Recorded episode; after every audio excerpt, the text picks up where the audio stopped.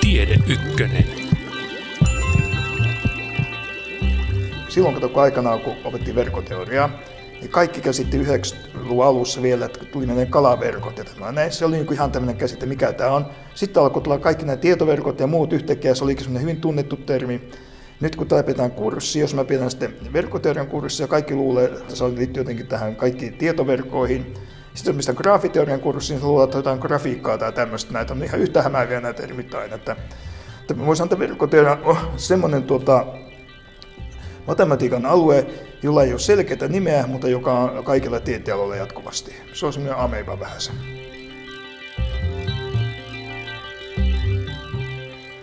Tänään puhumme Tiedeykkösessä verkkoteoriasta, graafiteoriasta ja verkostoteoriasta, ihan miten vain asia halutaan ilmaista. Verkkoteoriassa analysoidaan matemaattisesti asioiden välisiä yhteyksiä ja etäisyyksiä, olipa sitten kyse ihmisten välisistä tuttavuussuhteista, atomien välisistä etäisyyksistä tai solujen kytkennöistä. Edellä puhui tutkija, yliopisto-opettaja Jorma Kyppö Jyväskylän yliopiston IT-tiedekunnasta – Keskustelemme hänen kanssaan verkkoteorian historiasta. Perehdymme muun muassa kuuluisaan Königsbergin siltaongelmaan. Matkalla selviää, mihin kaikkeen verkkoteoriaa voidaan hyödyntää ja miten Kyppö itse opiskeluaikoinaan uppoutui kolmeksi vuodeksi selvittämään alan kuumaa matemaattista pähkinää, karttojen neliväriongelmaa. Ohjelman loppupuolella vierailemme liikunnan ja kansanterveyden edistämissäätiön eli Likesin tutkimuskeskuksessa – Erikoistutkija Kati Lehtonen kertoo, miten hyödynsi verkostoteoriaa urheilun keskusjärjestöjen ja urheilueliitin verkostojen tutkimisessa. Ja mitä kaikkea urheilumaailman kulissien takaa paljastui. Minä olen Mari Heikkilä. Lähdetään ensin liikkeelle on verkkoteorian syntyvaiheesta, Königsbergin siltaongelmasta. Jorma Typpö kertoo. Verkkoteorian historian katsotaan alkamaan vuodesta 1736. Silloin Leonhard Euler, hyvin paljon julkaistu matemaatikko, työskenteli Königsbergissä, joka on nykyään Kaliningrad. Ja Königsbergissä on, läpi kulkee Bregel-joki ja sen yli kulkee seitsemän siltaa. Ja ihmiset kun käveli siellä sitten promenaadeillaan, hienosti väkin, ne käveli siltoja yli ja jostain sitten kun niillä siihen aikaan oli aikaa enemmän kuin nykyään ja miettiä kaikenlaisia asioita, niin tuumia semmoista mielenkiintoista asiaa, että voisiko kävellä jokaisen sillan yli niin, ettei kävele kahta kertaa yhden sillan yli.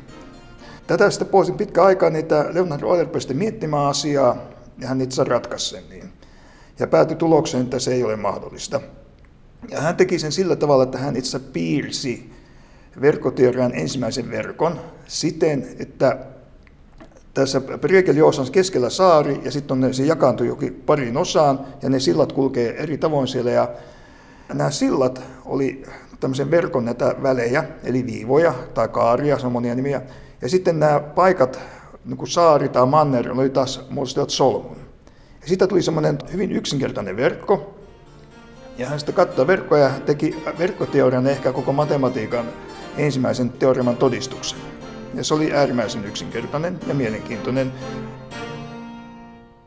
Tämä ratkaisu oli se, että tässä verkossa oli kolme solmua, joista lähti pariton määrä välejä.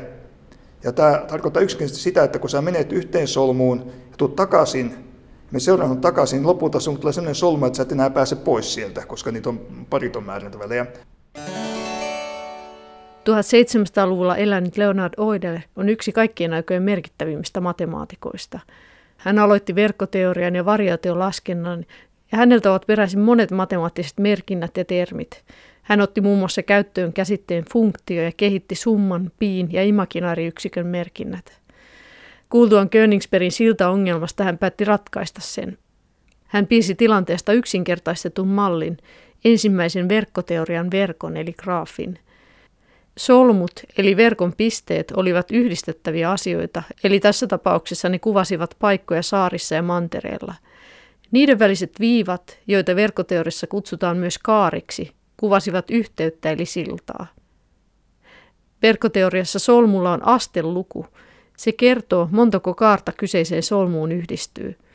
Eli kun esimerkiksi saarta kuvaavaan pisteeseen johti kolme siltaa, kyseisen solmun asteluku oli kolme. Euler todisti matemaattisesti, että on mahdollista kulkea jokaisen kaaren kautta täsmälleen kerran palaten alkukohtaan, jos ja vain jos kaikki graafin solmut ovat parillisia. Tällaista reittiä kutsutaan Eulerin kehäksi tai Eulerin kierrokseksi. Euler ratkaisi myös edellisestä muunnetun tilanteen, jossa jokainen silta haluttiin edelleen ylittää vain kerran, mutta alku- ja loppupisteen ei tarvinnut olla samoja. Tätä kutsutaan Eulerin poluksi. Polku on olemassa vain, jos graafissa ei ole yhtään tai on täsmälleen kaksi solmua, joiden asteluku on pariton. Königsbergin siltaongelmassa tämäkään ehto ei toteutunut. Nämä samat Eulerin kehittämät säännöt pätevät kaikenkokoisissa verkoissa. Jorma Kyppö kertoo. Ja mä oon joskus opiskelijoille sanonut, että kun katsotaan tämmöisiä elokuvia, missä tulee tämmöinen hullu matemaattinen nero tulee ratkaisemaan maailman ongelmat, on joku tämmöinen iso ongelma ja sotilaat on jossakin luolassa ja valtava tämmöinen verkosto on seinällä ja ne katsoo miljoonia solmuja ja kenraal katsoi kysyväisesti, että minä pitäisi tietää, voiko kaikki näiden kautta kulkea niin, ettei käy kerran. Matemaatikko Nero katselee että ei voi. Hän laskee sitä kolme paritonta solmua. Se ei muuta tarvitse.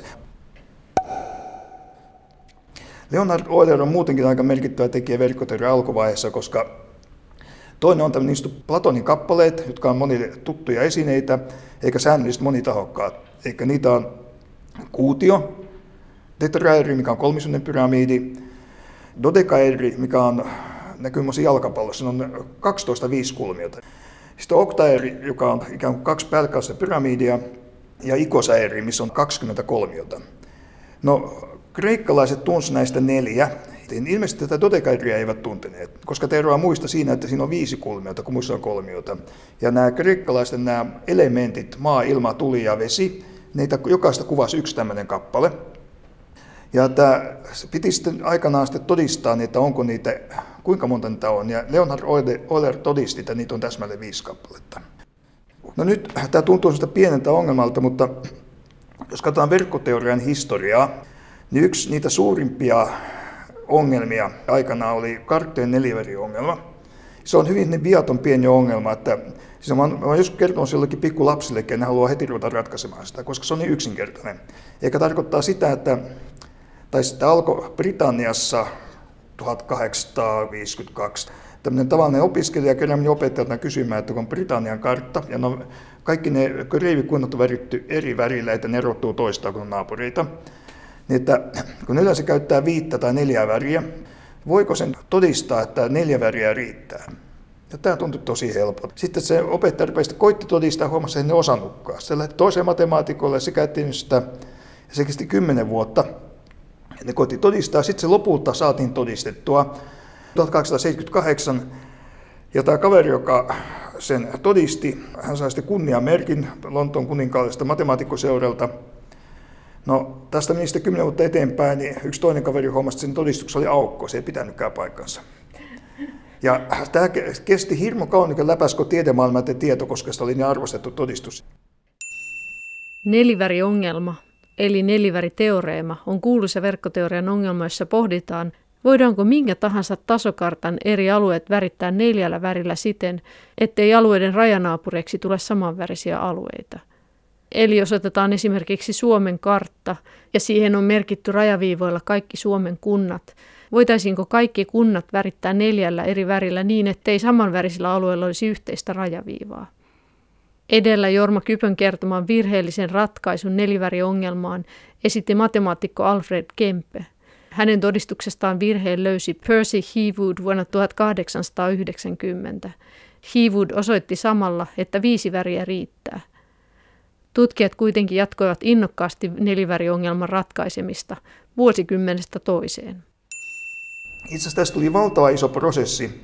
Tätä alettiin todistaa silloin 80-luvun lopulla ja tuli tietokoneaika 50-luvulla, silloin rakenti aina vain isompia karttoja, tämä ja tämä ja tämä ja tämä on todistettu. Ja lopullinen todistus saatiin 1976 IBM tietokoneella. Apple Haken todisti sen, ja se todistus oli, kesti kolme päivää. Tämä tietokone laski kaikki mahdolliset karttavaihtoehdot, ja sitten väritti ne kaikki. Yleensä matemaatikot oli aika pettyneitä. Tämä todistus oli niin tietokone tehty, että kukaan ei pystynyt tarkistamaan sitä.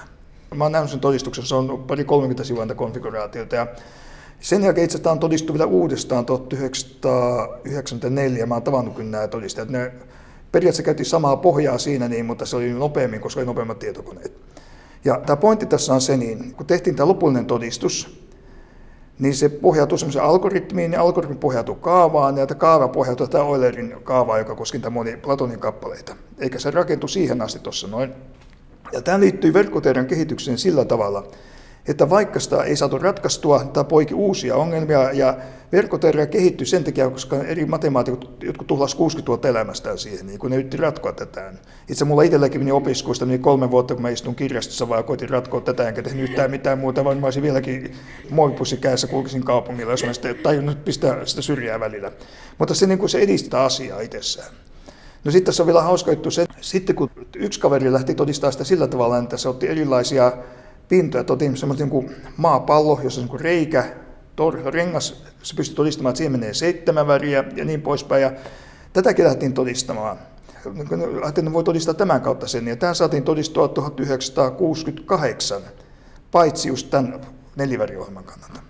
Siis asia on se niin, että tämä tämmöinen hankala ongelma niin vei verkkoteoriaa eteenpäin. Törmäsin tätä juttua lähtiessäni tekemään siihen, että puhutaan verkkoteoriasta, graafiteoriasta, sitten puhutaan verkostotieteestä, verkostoteoriasta. Mistä oikein pitäisi puhua? Nämä käsitteet on siinä mielessä hiukan hankalia. Tämä on eri kulttuureita. Meidän tietokunnassa käyttiin verkkoteoriaa, mutta jos me tuonne matematiikan laitoksen puolella, puhutaan graafiteoriasta.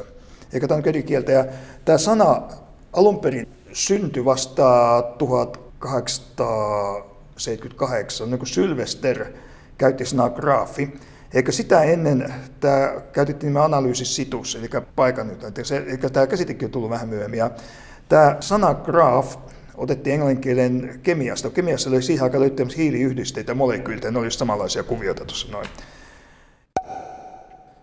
Silloin kun aikanaan, kun opettiin verkkoteoriaa, niin kaikki käsitti 90-luvun alussa vielä, että tuli meidän kalaverkot ja tämä. Näin, se oli niin ihan tämmöinen käsite, mikä tämä on. Sitten alkoi tulla kaikki nämä tietoverkot ja muut yhtäkkiä, se olikin semmoinen hyvin tunnettu termi. Nyt kun tämä pidetään kurssi, jos mä pidän sitten verkkoteorian kurssia, kaikki luulee, että se liittyy jotenkin tähän kaikkiin tietoverkkoihin. Sitten jos mistä graafiteorian kurssi, niin luulee, että jotain grafiikkaa tai tämmöistä. Näitä on ihan yhtä hämääviä näitä termit aina. Että, että voisi että verkkoteoria on semmoinen tuota, matematiikan alue, jolla ei ole selkeää nimeä, mutta joka on kaikilla tieteenaloilla jatkuvasti. Se on semmoinen ameiba vähän se. Ja toisaalta sitten esimerkiksi noissa yhteiskuntatieteissä käytetään just tätä verkostoteoriaa, joka on osa sitä Kyllä. verkkoteoriaa. Joo, se liittyy, nämä liittyy sosiaalisiin verkkoihin, jotka toi Jacob Moreno kehitti 60-luvulla. Ja, ja siihen liittyy myös, sitten tekoälyyn liittyy semanttiset verkot ja tämmöiset asiat kanssa. Psykiatri ja sosiaalipsykologi Jaakob Moreno kehitti sosiogrammin, jonka avulla kuvasi yksilön asemaa sosiaalisten suhteiden kentässä, eli kyseessä oli tietynlainen ihmissuhdekaavio. Se voidaan laatia jäsenille tehdyn kyselyn avulla, esimerkiksi kysymällä, ketkä tuntevat toisensa. Tällöin muodostuu verkko, jossa ihmiset ovat solmuja, ja jos he tuntevat toisensa, heidän välilleen piirretään kaari. Tällä tavoin verkkoteoriasta kehittyy verkostoteoria, jossa tutkitaan laajoja sosiaalisia verkostoja tai muita monimutkaisia, esimerkiksi biologisia, solujen välisiä tai fysikaalisia atomien välisiä verkostoja, joissa voi olla tuhansia solmuja. Jos ajatellaan sitä, että se aluksi oli hyvinkin tämmöinen matemaattinen ongelma, mitä ryhdyttiin ratkaisemaan ja sitä kautta se kehittyi se teoria, niin missä vaiheessa sitä ruvettiin sitten hyödyntämään kaikkeen esimerkiksi yhteiskunnalliseen tutkimukseen ja kuuluisi lienee tämä, että kaikki maapallon ihmiset ovat kuuden ihmisen kautta yhteydessä Joo. toisiinsa ja tämmöistä. Niin milloin nämä tuli kuvioihin? Joo, siis tuota, ehkä laajemmassa mitassa sitten kun alkoi tietokoneiden käyttö, koska silloin pystyy yhdistämään isoja määriä analysoimaan näitä. Ja näissä on teoriat näissä olemassa, eli kun sulla on vaikka monimutkainen verkko, niin sä voit siitä hakea tiettyjä ominaisuuksia, klikkejä, sen verkon tiheyden, ja vahvuuden ja kaikkea. Siinä on monenlaisia erilaisia mittareita, millä sitä verkkoa voi analysoida, jos nähdään eri verkkoja. Mä en muista ihan tarkkaan, milloin tämä kuuden askeleen juttu tuli, mutta sehän pohjautui tähän tämmöiseen hauskaan kokeeseen.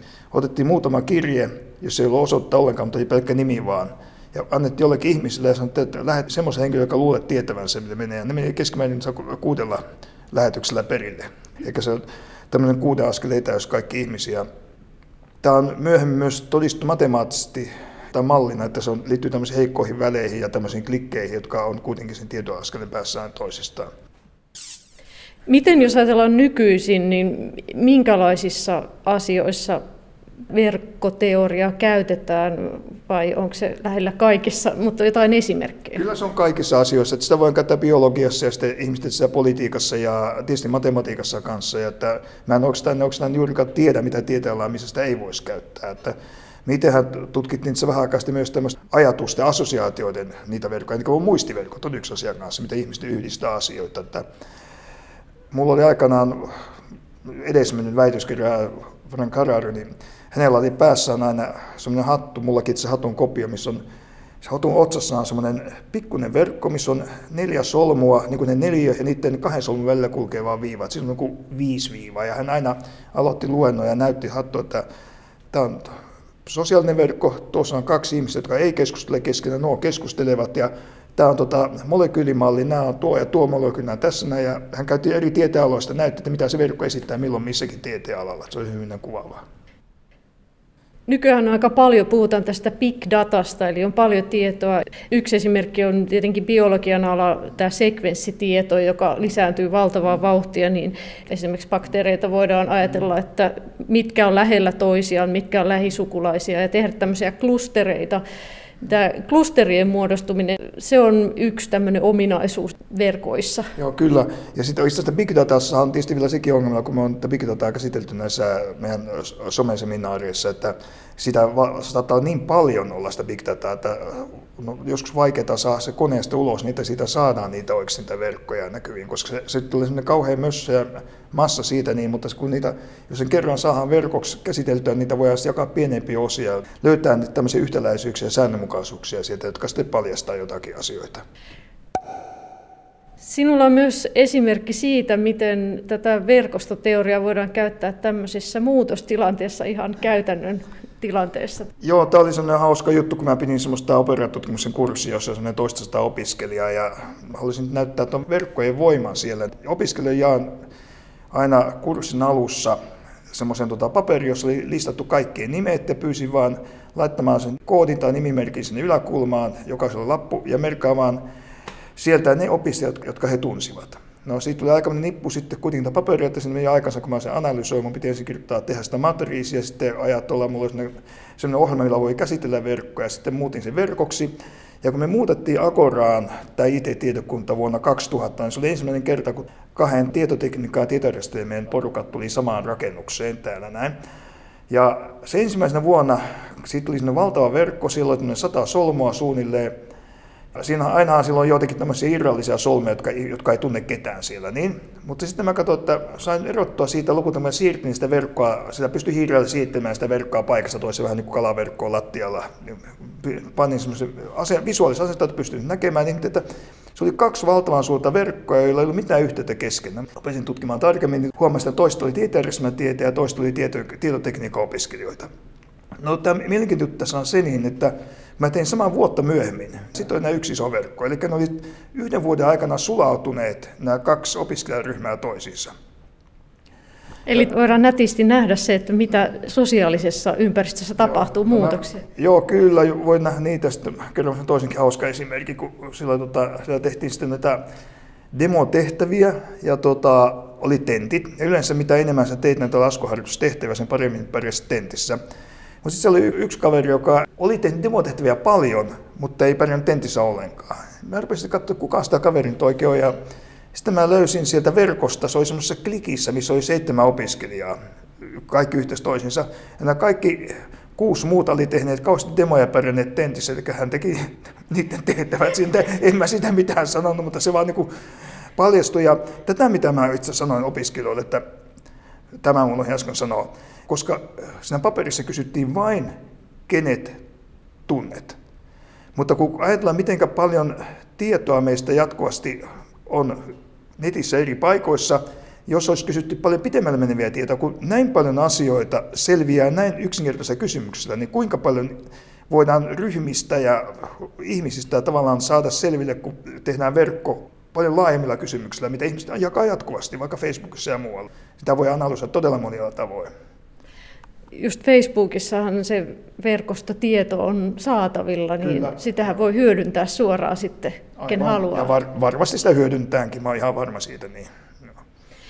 Palataan vielä vaikka tuohon esimerkkiin, missä oli se opiskelijat ja sitten haluttiin tietää, että miten he ovat verkostoituneet, jos näin voi sanoa, Joo. niin siitä sitten, miten se verkosto käytännössä tehdään. Eli he, he ovat solmuja näin Joo, verkostokielellä. Joo, he ovat siis solmuja. Jokainen opiskelija on solmu ja sitten siitä tehdään matriisi, eli mat, matriisi, jossa on tota, ne koordinaat on niitä opiskelijoita ja sitten se matriisin ne pisteet tai sitä matriisin sisällä, ne on niitä yhteyksiä. Matriisi on matematiikassa riveihin ja sarakkeisiin jaettu taulukko, jonka alkiot ovat lukuja. Esimerkiksi jos halutaan tehdä matriisi viiden ihmisen välisistä suhteista, voitaisiin tehdä 5 kertaa 5 kokoinen symmetrinen taulukko.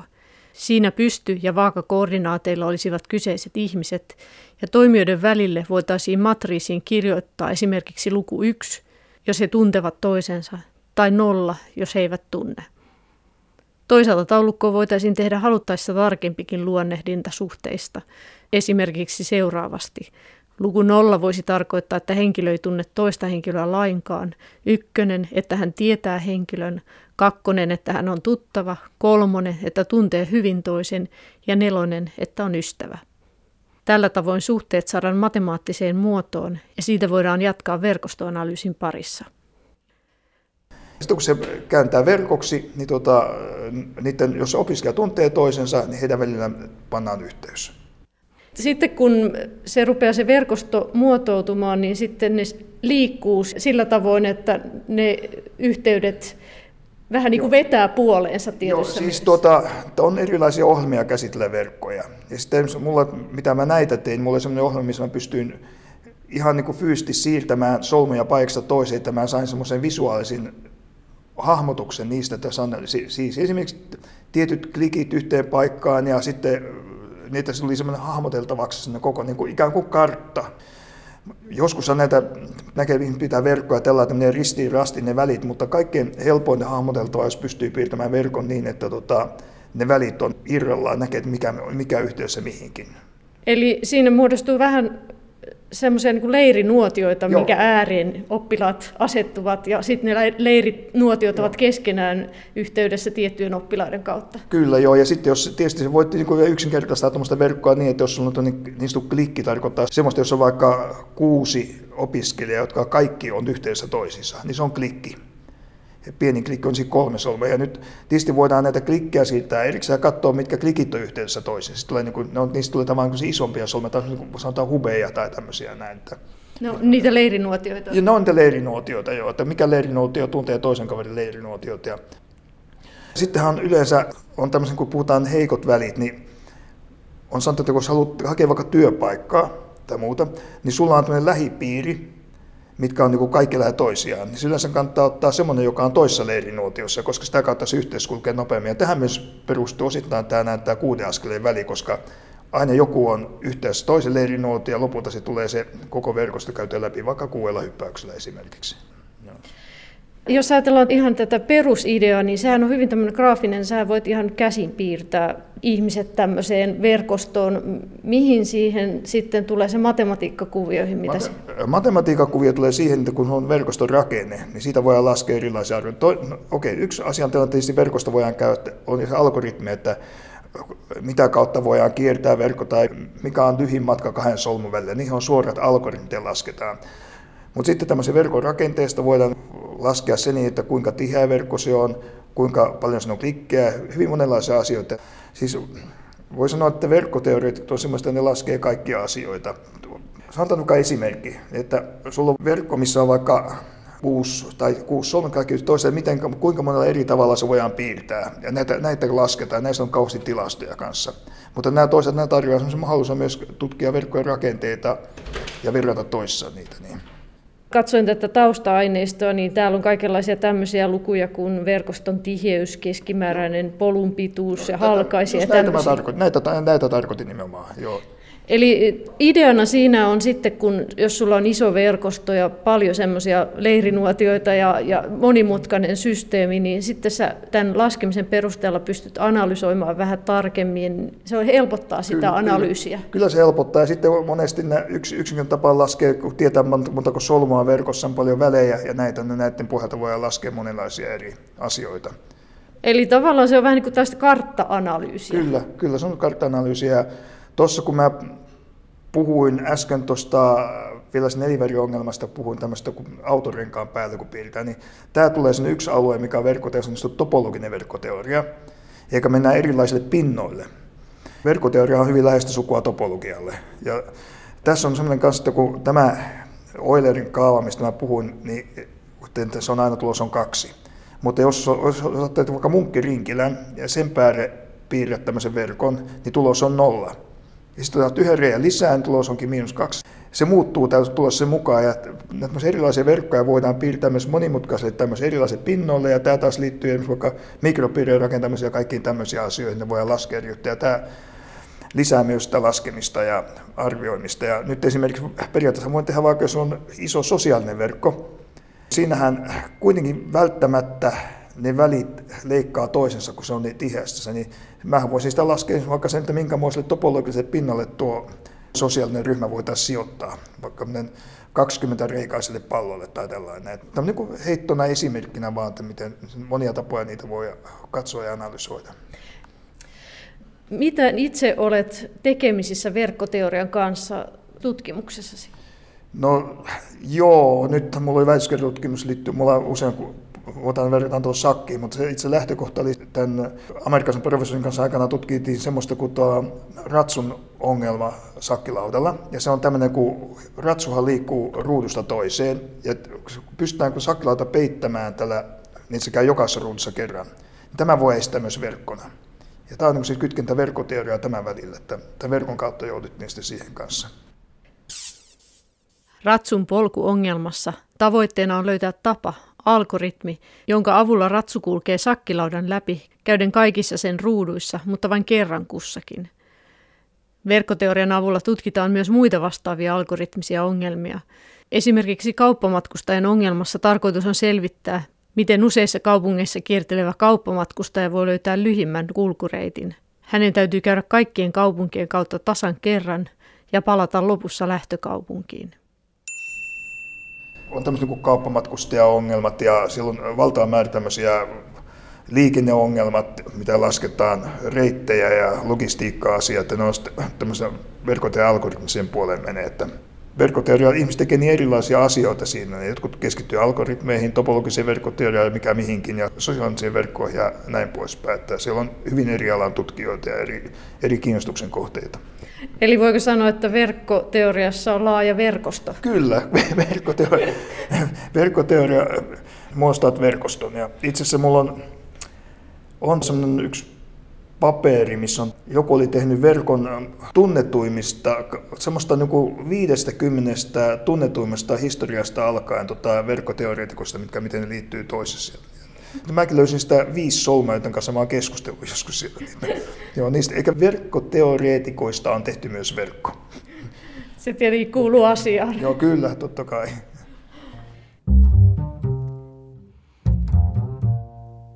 Tässä vaiheessa siirrymme liikunnan ja kansanterveyden edistämissäätiön eli Likesin tutkimuskeskukseen Jyväskylässä. Likesin erikoistutkija Kati Lehtonen päätyi verkostoteorian pariin tutkiessaan väitöstyössään urheilupäättäjien verkostoja. Mun tutkimuskohteena oli urheilun kattojärjestöjen rakenteelliset muutokset, että tarkastelin, miten 2008-2015 nämä on fuusioitunut tietyt urheilun keskusjärjestöt, ja sitten siinä selittävänä tekijänä oli, että miten nämä elittiverkostot ovat joko edistäneet tai hidastaneet sitä muutosta. Et mä tarkastelin verkostoanalyysin keinoin. Erilaiset organisaatiot ja niihin liittyvä valtahierarkia ovat olleet yksi verkostoteorian tutkimuskohteista jo pitkään – Siten voidaan selvittää esimerkiksi päätöksenteon keskittymistä.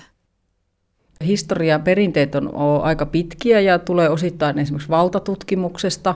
Se, mitä mä itse käytin, oli tämmöisiä hallitusten päällekkäisiä jäsenyyksiä, englanninkielinen alkuperäistermi interlocking directorates.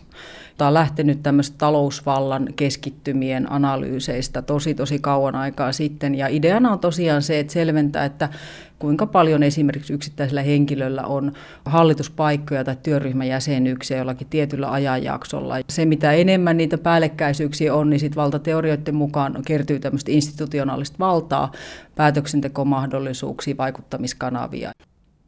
Väitöskirjassasi saat aikaan tämmöisen kuvion. Kerrotko vähän tästä kuviosta? Miten tässä on erilaisia osia, niin mitä kaikkea tässä on mukana?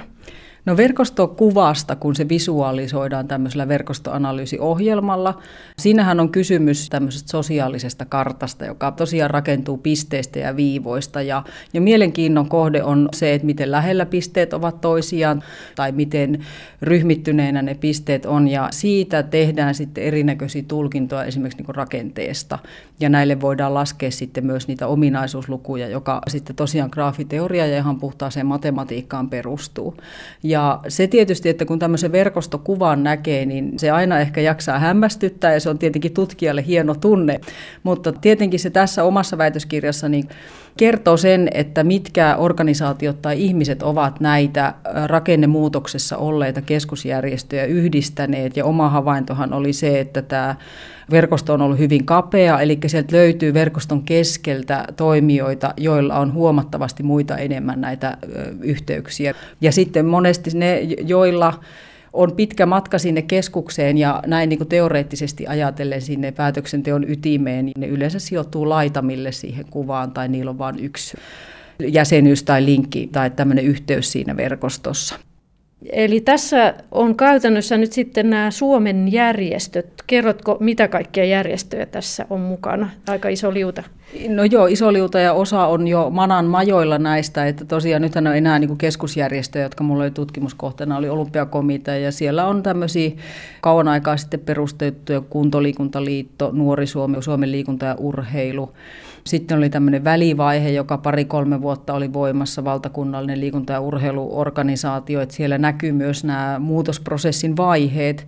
Sitten siellä on paljon näitä poliittisia työryhmiä, eli oma viitekehys laajasti oli tämä keskusjärjestöjen ja valtion välinen suhde, ja Tietysti keskeinen tulos oli se, että tavallaan näistä keskusjärjestöistä siiloutuu myös näihin poliittisiin päätöksentekopaikkoihin, työryhmiin ihmisiä ja se ikään kuin kiertää se ydin toimijoiden joukko siellä paikasta toiseensa. Et periaatteessa he käy suunnittelemassa sitä muutoksen sisältöä esimerkiksi jossain työryhmässä ja sitten tulevat itse kenties toteuttamaan sitä johonkin omaan organisaationsa. Tässä oli semmoinen hauska termi, joka liittyy näihin verkostoihin, oli, että kun tässä kuviossa on tämmöinen alue, missä on tietyt nämä järjestöt, esimerkiksi SLU ja kunto, ja siinä on aika vähän niitä solmukohtia, eli ne on aika harvat, jotka siinä verkostossa mukana. Niin tästä puhuttiin luolamiesverkostona. Kerrotko vähän tästä luolamiesverkostosta? No joo, se on ihan, tulee tämmöisestä niin caveman tai cave-rakenteesta, niin luolastosta. Eli luolastohan on perinteisesti semmoinen, että, että siellä on se yksi ydinkohta, missä on pidetty sitä tulisijaa. Ja, ja se on ehkä kenties kylän ympärille tai jotenkin muuten rakentunut suljetus. Ja tosiaan tästä muodostuu mielenkiintoisesti rakenne, jossa vain yksittäisten ihmisten kautta nämä niin neljä keskeistä organisaatiota muodosti tämmöisen suljetun piirin. Se kertoo myös siitä, että esimerkiksi lasten liikunnalla on ollut kokonaan niin tämmöinen oma omaa hallitusjäsenten joukkonsa. Et sieltä ei ole niin esimerkiksi huippuurheiluun ollut sit samoja ihmisiä käytetty siellä hallitustoiminnassa. Tai vastaavasti, niin kuin, että kuntourheilun ja, ja huippuurheilun väli on ollut Suomessa. Et siellä ei ole ollut tämmöisiä niin kuin hallitustason yhteyksiä oikeastaan ollenkaan. Mutta sitten mikä oli mielenkiintoisinta, kun tässä perustettiin tämän 2008-2015 vuosien aikana tosiaan tämmöinen yksi fuusiojärjestö, niin se sijoittukin näiden vanhojen järjestöjen keskelle, eli ei haettu ollenkaan uutta hallitusta, vaan olemassa olevista muodostettiin vanhojen hallitusjäsenten perustalle tämä uusi organisaatio, joka oli niin kuin kyllä aika selvä tulkinta tämmöisestä täydellisestä muuttumattomuudesta. Eli paikat jaettiin vaan uudestaan, vaikka seinät oli uudet, mutta tämmöisellä päätöksenteon tasolla tilanne pysyi täysin ennallaan.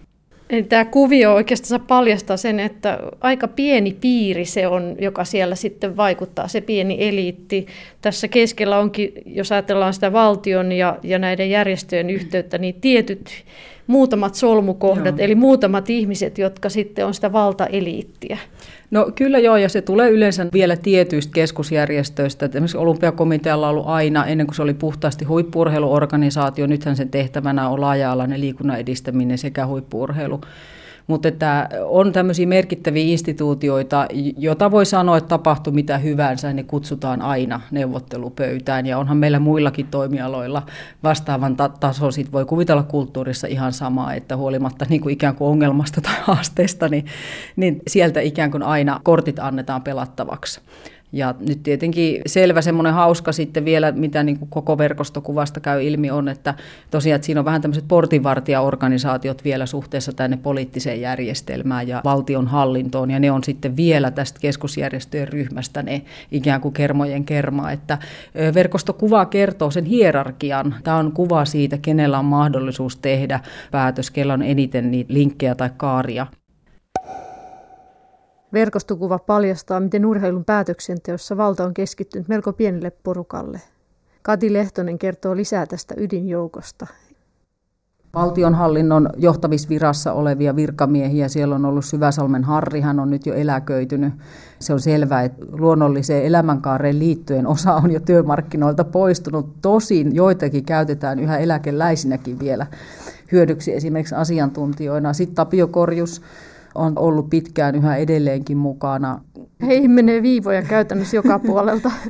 Joo, ja sitten tämmöisiä pitkäaikaisia valtion virkamiehiä, joka on toisaalta niin väistämätön heille, mutta sitten jos me puhutaan liikunta- ja urheilupolitiikasta kokonaisuutena, niin aika vähän ollaan keskusteltu siitä, että mikä on virkamiesten merkitys, kontribuutio ollut esimerkiksi tähän liikkumattomuuskeskusteluun. Että virkamiesvaltaa ei pidä koskaan vähätellä ja kun se tästä kuviosta tulee, että heillä todella on vaikuttamismahdollisuuksia. Esko Ranto tällä hetkellä edelleen on tuota ministeriössä töissä, tehnyt pitkän uran hyvin monennäköisissä sekä järjestöissä, kunnallisalalla ja niin poispäin. Että semmoista niin kuin selvää rotaatiota, sanotaan pyöröovea kyllä täältä on havaittavissa.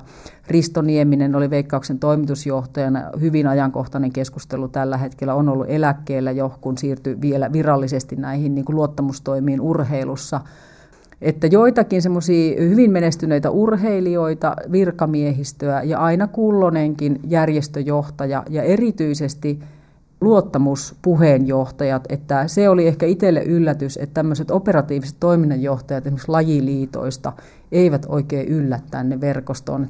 että kun puheenjohtajaksi halutaan vaikuttava henkilö, yhteiskunnasta. Esimerkiksi Timo Laitinen tällä hetkellä valtionkonttorin johtajana edelleen työskentelee. Hän on kiertänyt hyvin monenlaisissa positioissa täällä. Niin tavallaan myös ajatellaan, että se vaikutusvalta viedään sinne työryhmään sitten sieltä niin kuin järjestötasolta. Että tässä on tämmöinen niin kuin vallan hierarkia, että se näyttää vain kasautuvan ja kasautuvan. Sehän on mielenkiintoista, että tämä tutkimusajankohta koskee vuosia 2008-2015, mutta nyt eletään vuotta 2019 edelleen samoja ihmisiä löytyy. Mm. Eli, eli on vuosikausia se sama eliitti siellä urheilupuolella vallassa. No kyllä ne hyvin pitkiä on. Että oikeastaan mä ajattelin järjestöjen itsensäkin sitä säännöstöä, että asetetaanko jotain takarajaa, että kuinka kauan voi olla, ja tiedän, että näinkin on tehty. Eikä siinä toisaalta niin mitään huonoa, että enemmän mä ajattelisin myös niin, että pystytäänkö niin uudistumaan muuten ja sisällöllisesti, mutta totta on, että me kollegojen kanssa tehtiin sitten tästä vähän jatkoa, että otettiin 89 vuodesta 2017 vuoteen, että tehtiin semmoinen kuuden vuoden lisäys, ja kyllä se niin vahvisti sitä, just ytimen pysyvyyttä, että se ei ollut itse asiassa muuttunut edes 80-luvultakaan kauheasti, että näyttää olevan urheilussa tapa, että valta keskittyy, joka on ihan normaali toisaalta myös toimialoilla, mutta se, että se joukko ei vaihdu, se pysyy hyvin, hyvin staattisena. Ja se on tietysti mielenkiintoinen, että nyt kun mä katson tätä urheiluelämää, ne, niitä tehtyjä muutoksia sisällöllisesti, niin ei me nyt hirveän paljon olla päästy pidemmälle. Ja sitten tulee tietysti mieleen myös se, että minkälaisia päätöksiä he tekevät muuta kuin niitä, että valitsevat toinen kerta toisensa jälkeen toisensa tai valitsevat itsensä tavalla tai toisella sinne niin kuin joihinkin johtotehtäviin. Jos palataan ihan tähän verkostoteoria-asiaan, niin miten käytännössä tällainen hieno kaavio on syntynyt. Eli miten nämä esimerkiksi nämä kaarien pituudet, eli viivojen pituudet täällä, ja jos tässä nyt on joku ihminen, otetaan nyt tuosta vaikka Matti Ahde, niin miten hän on päätynyt juuri tänne? No, mulla oli tosiaan niin pitkittäisaineistosta kysymys, että oli 93 vuodesta 2015 vuoteen, ja otin siltä ajalta kaikki nimilistat työryhmistä ja kaikki hallitukset, siis joka vuodelta kävin. Ja ne nimilistat kirjoitettiin Exceliin, eli siitä tehtiin Excel-tietokanta. Ja tosiaan se, että verkostoanalyysiohjelmiahan on useita, ja mulla oli tämmöinen Jysinet verkostoanalyysiohjelma käytössä, ja se täytyy muuttaa siis jollakin tavalla se aineisto numeriseen muotoon. Ja sitten sit Excelistä muodostetaan matriisi, jossa sitten siinä ei enää kauhean kauan menekään, kun sen ohjelma analysoi, laskee tämmöisiä niin keskeisyysasteita, jotka on puhtaasti sitten matikkaa, että lasketaan, että kuinka paljon se yksittäinen ihminen tai organisaatio, kuinka usein hän esiintyy siinä aineistossa ja, ja sitten vielä suhteessa, että missä eri organisaatioissa. Että se vaikuttaa sitten siihen sijaintiin siinä verkostokuvassa. Et periaatteessa nämä kaikki pystyisi laskemaan myös käsin. Pienellä aineistolla mä tiedän, että niitä on laskettu myös käsin. Sitten tietysti, että se voi ajatella niin, että sit ensiksi tekisi tämmöisen niin kuin arvottavan aineiston, että jos olisi niin kuin taustatieto siitä, että vaikka mikä poliittinen työryhmä on ollut jonkun päätöksen kannalta merkittävin, niin sitten voisi vaikka etukäteen vielä painottaa nämä eri ikään kuin tapahtumaulottuvuudet ja sen jälkeen sitten katsoa vaikka, että, että miten se aineisto sitten muotoutuu uudestaan. Suurin työ on, kun verkostoanalyysi tehdään, on aineiston kerääminen ja sen oikeaan muotoon saattaminen Exceliin. Se on hyvin työlästä ja kun mä sitten kiinnostuin vielä taustaorganisaatioista ja sitten kun ne piti selvittää joka vuodelta ja joku on ollut vaikka 15 vuotta mukana ja se on vaihtanut paikkoja, ja se oli salapoliisityötä, joudun soittamaan paljon tuttaville, ystäville, käyttämään Wikipediaa, Googlea, erinäköisiä historiateoksia siinä vaiheessa, kun se on tehty, niin suurin työ on periaatteessa verkostoanalyysistä tehty. Että se on tosiaan monen, muutaman minuutin homma, kun se kuva piirtyy. Ja tietysti aikaa vie, että se stilisoi ja saa näyttämään luettavalta. Olisin voinut sitten tehdä vastaavan kysymällä, että kuka mielestäsi on ollut tässä päättäjäverkostossa vaikutusvaltaisin, ja se olisi vaatinut sitten kyselylomakkeen tekemisen. Ja koska verkostossa ollaan niistä suhteista kiinnostuneita, niin se, että tasan tarkkaan niin moni kun jättää vastaamatta, syntyy siihen verkostoon aukkoja ja se luotettavuus kärsii todella paljon.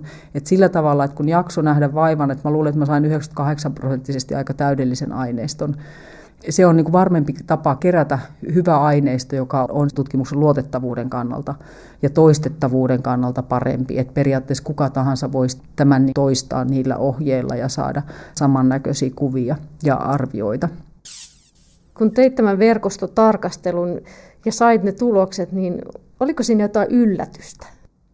Kyllä mä jotenkin yllätyin siitä kuvasta kokonaisuutena.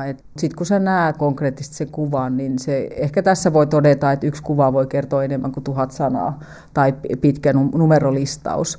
Vaikka oli niin tiennyt ja kun sitä Exceliä kelasi, siinä on niin tuhansia rivejä, niin näkihän sen, että jotkut ihmiset, että niillä niin oli melkein varmaan 20 merkintää ja useita vuosia ja puhuttiin, että joku oli kolmella vuosikymmenelläkin, niin ja ne oli itselle tietysti myös niin kuin mututuntumalla ja käytäväkeskustelun ja julkisen keskustelun kautta tuttuja nimiä. Mutta sitten tavallaan kun sen näki sen kuvan ja sen, että vitsit, että näähän on nämä tietyt samat ihmiset, jotka tiesivät, että osa on niinku kavereitakin vielä, niin että ne sijoittu sinne keskelle ja, ja sitten näkee, että jotkut asiat, niin kuin esimerkiksi kuntoliikunta, kuntourheilu suomalaisessa järjestöelämässä keskimäärin, niin se ei ole oikein ottanut tulta alleen ikinä. Että se on jätetty omaehtoisen liikkumisen varaan ja vieläkin on vähän semmoista ajattelua, että onko kuntoliikuntaa suomalaisissa urheiluseuroissa tai järjestöissä kovin paljon, että se oli jäänyt todellakin pois myös tästä poliittisesta keskustelusta. Se vahvisti jotenkin niin kuin se visuaalinen kuva sen Excelin todella niin kuin voimakkaasti, että näinhän tämä on mennyt. Sitten ehkä semmoisia yllätyksiä, jotka jälkeenpäin ei ole yllätyksiä varmaan, että just tämmöinen niin huippuurheilukeskustelu, jo nämä huippuurheilutyöryhmätkin oli aika lailla tiiviissä läjässä, että sinne kutsutaan erityisalan asiantuntijoita. Mutta toisaalta sekin kertoo sen, että kun sielläkin oli samoja nimiä, että se erityisasiantuntijuuskaan ei kauheasti vaihdu, vaikka vuosikymmenet vaihtuu, kenties kulttuuriset tarpeet ja tämmöiset keskeiset muutosvoimat vaihtuu, mutta että niitä ei oikein huomioida sitten, jota on itse esimerkiksi pohtinut, että tämmöiset nuorisokulttuuriset lajit, niin kuin skeittaus tai, tai vaikka joku kiipeily, jotka on tulevia olympialajeja ainakin kokeilumielessä, niin onko siellä näitä ihmisiä siellä päätöksentekoverkostossa? Ei ole. Siellä on edelleen niin tämmöisiä hyvin perinnelajien kannattajia tai joukkueen lajien kannattajia, että semmoinen se hegemonia pysyy siinä valtaverkostossa, että vaihtoehdot, marginaalit eivät pääse tänne päätöksentekoon mukaan. Se ehkä, mikä on ollut suurin oppi, että mä suhtaudun aika kriittisesti tällä hetkellä, kun sanotaan, että menkää verkostoitumaan tai verkostoituminen on tärkeää tai, tai nyt toimitaan verkostomaisesti. Se on itse asiassa niin kuin paljon raskaampaa ja vaativampaa työtä kuin toimia hierarkioissa. Ja nyt tässä on vähän vallalla semmoinen epäkypsä ajattelu siitä, että kun otetaan verkostomainen toimintatapa, niin se olisi jotenkin parempi tai helpompi. Sitä se ei missään nimessä ole. Ja jos esimerkiksi nämä koordinaatiomallit ei ole selvillä, niin voi olla aika varma siitä, että se johtaminen niissä verkostoissa ei tule onnistumaan eikä tulla saavuttamaan tavoitteita. Henkilökohtaisesti paljon on myös miettinyt sitä, että kaikki verkostoituminen ei ole todellakaan järkevää. Ja sitten pitää olla aika tarkkana siitä, että mikä on pelkästään yhteistyötä ja missä se alkaa muodostua verkostoksi tai niin edespäin, että me vähän hämätään itseämme ja selitetään itsemme pois välillä oikeasta työnteosta ja käytetään aikaa verkostoitumiseen, joka ei välttämättä ole järkevää edes. Se verkostoituminen voi olla vähän semmoista hämärää tietyssä Kyllä. mielessä. Ensinnäkin, että kaikki osa toimijoista on vähän piilossa ja sitten kun jos ei ole semmoista hierarkia, selvää jakoa, niin mm. sitten se on vähän semmoista epämääräistä.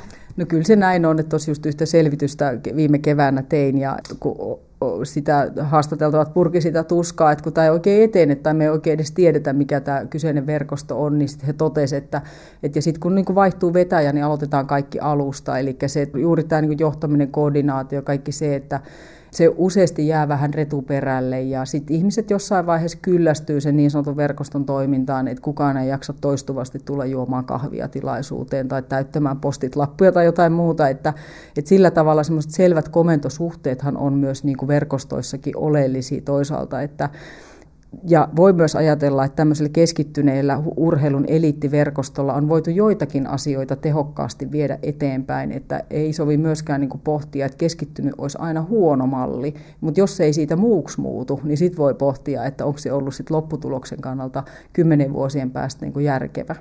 Mutta ehkä tämmöisten muutosten tai asioiden eteenpäin viemisessä ja niin kuin organisoitumisen johtamisen näkökulmasta, jos ajattelee verkostoja, niin pitäisi pystyä ajatella, että mihin hetkeen ne on tärkeitä.